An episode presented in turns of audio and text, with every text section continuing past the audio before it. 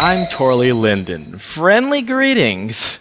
Second Life Windlight is back. Exciting, isn't it? That's why things look so beautiful today. Aw, look at the nature. Look at the sparkly water. And check out the clouds.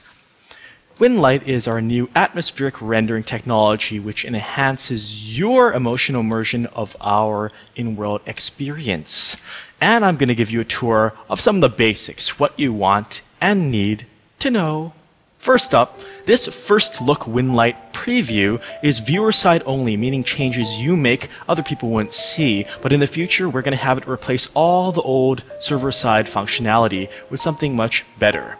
So notice here how I've just gone into world, environment settings, and let me click this and tear it off to make it a lot more convenient. What I will do now is I will just click to make a sunrise. Ooh, instant gratification.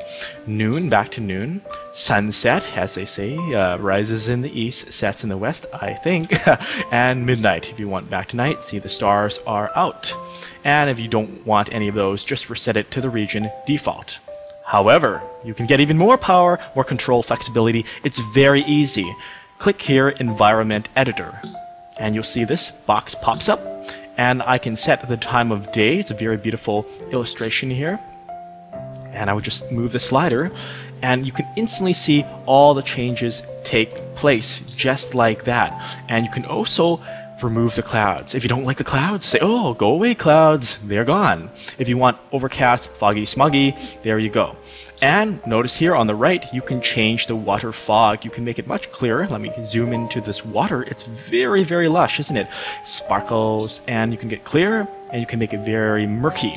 If you're not happy with the watercolor, you can make it a more, say, a natural blue or even a pink or any color, and notice how that happens instantly. Now it kind of looks like Moses time. Anyway, you can go into advanced sky and advanced water to adjust these things further. For example, if I was unhappy with that water change, I click advanced water, and I've already made some of my own presets.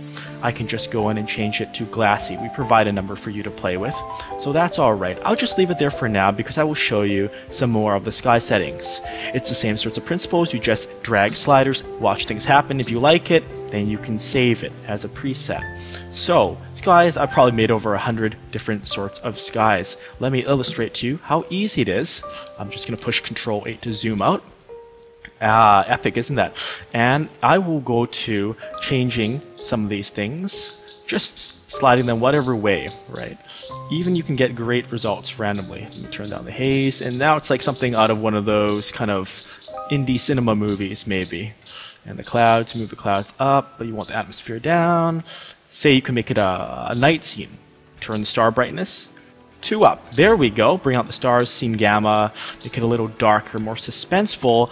And there you have it. Within a few seconds, we've created a new Windlight preset. And then you can just go ahead and create, press new, and it'll give you a name. And so I'll call it Indie Sky. And there, it's selectable. Notice how I've made so many more of them. Currently, they are only, these are files on your hard drive. In the future, we hope to make these shareable like inventory. Wouldn't that be cool if you could trade skies and water like you can with clothes and objects and so forth and so forth? So let me just quickly change through a number of the skies that I've created to give you an example of the variations, the permutations, the possibilities, which are all within your grasp with Windlight. See, I can just go through. There are so many things you can do. Each one of these I made it in the space of probably several minutes or less. And, oh yeah, this one's very nice. You can get some very good special effects, like, you know, where am I? So here I was showing you all these different presets, and I can just keep, I'm just pressing the down arrow, you see, and just pushing enter to change each one. You can do it with the mouse, but if you want to scroll through them really quickly, hear that clickety-clacking, it's amazing. And if you don't like the rough transitions, we have something cool called a day cycle editor. Let me just zoom out and access this, and you can read our documentation, our excellent knowledge-based documentation, lovingly prepared by Jeremy Linden on this, on how to use this. But basically, let me just set it to a 10-second day. You can have it fade between days, which is great for cinematic purposes. If you're like Conan Escozzi, okay, let me just preview this, push play. Now watch how the day is going to evolve very quickly. I'm just going to go hide the interface, go into mouse look, and just show you. This is all happening live right now. See where the sun goes, and it's going back down. Ooh, with the dolphin. That is very, very nice. Now let me just stop that. So as I alluded to, that's just scratching the surface, but just showing you how easy it is to get started. And if you ever want to reset it, you can relog or just select a preset and default. I anticipate covering some of the more detailed esoterics of customizing these parameters in a future video tutorial, as well as explaining how to improve your viewer side performance with some other of the nice things in the Windlight release. But for now, let me just give you a quick taste of that. Edit menu, preferences, and you see now there's only a single graphics tab with a master slider for quality and performance. If you're confused by all this, all you gotta do is move this slider to low, mid, high, or ultra depending on your system and see how things come out for you. And by the way, I should emphasize that to see all of Windlight's beauty in here and to enable these options, you will need a video card, a graphics card with DirectX 9 shader support or better.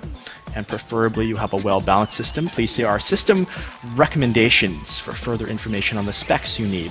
Standard, and it's common requirements found in popular games in the market as we get more of this eye candy, which is just very, very pleasing.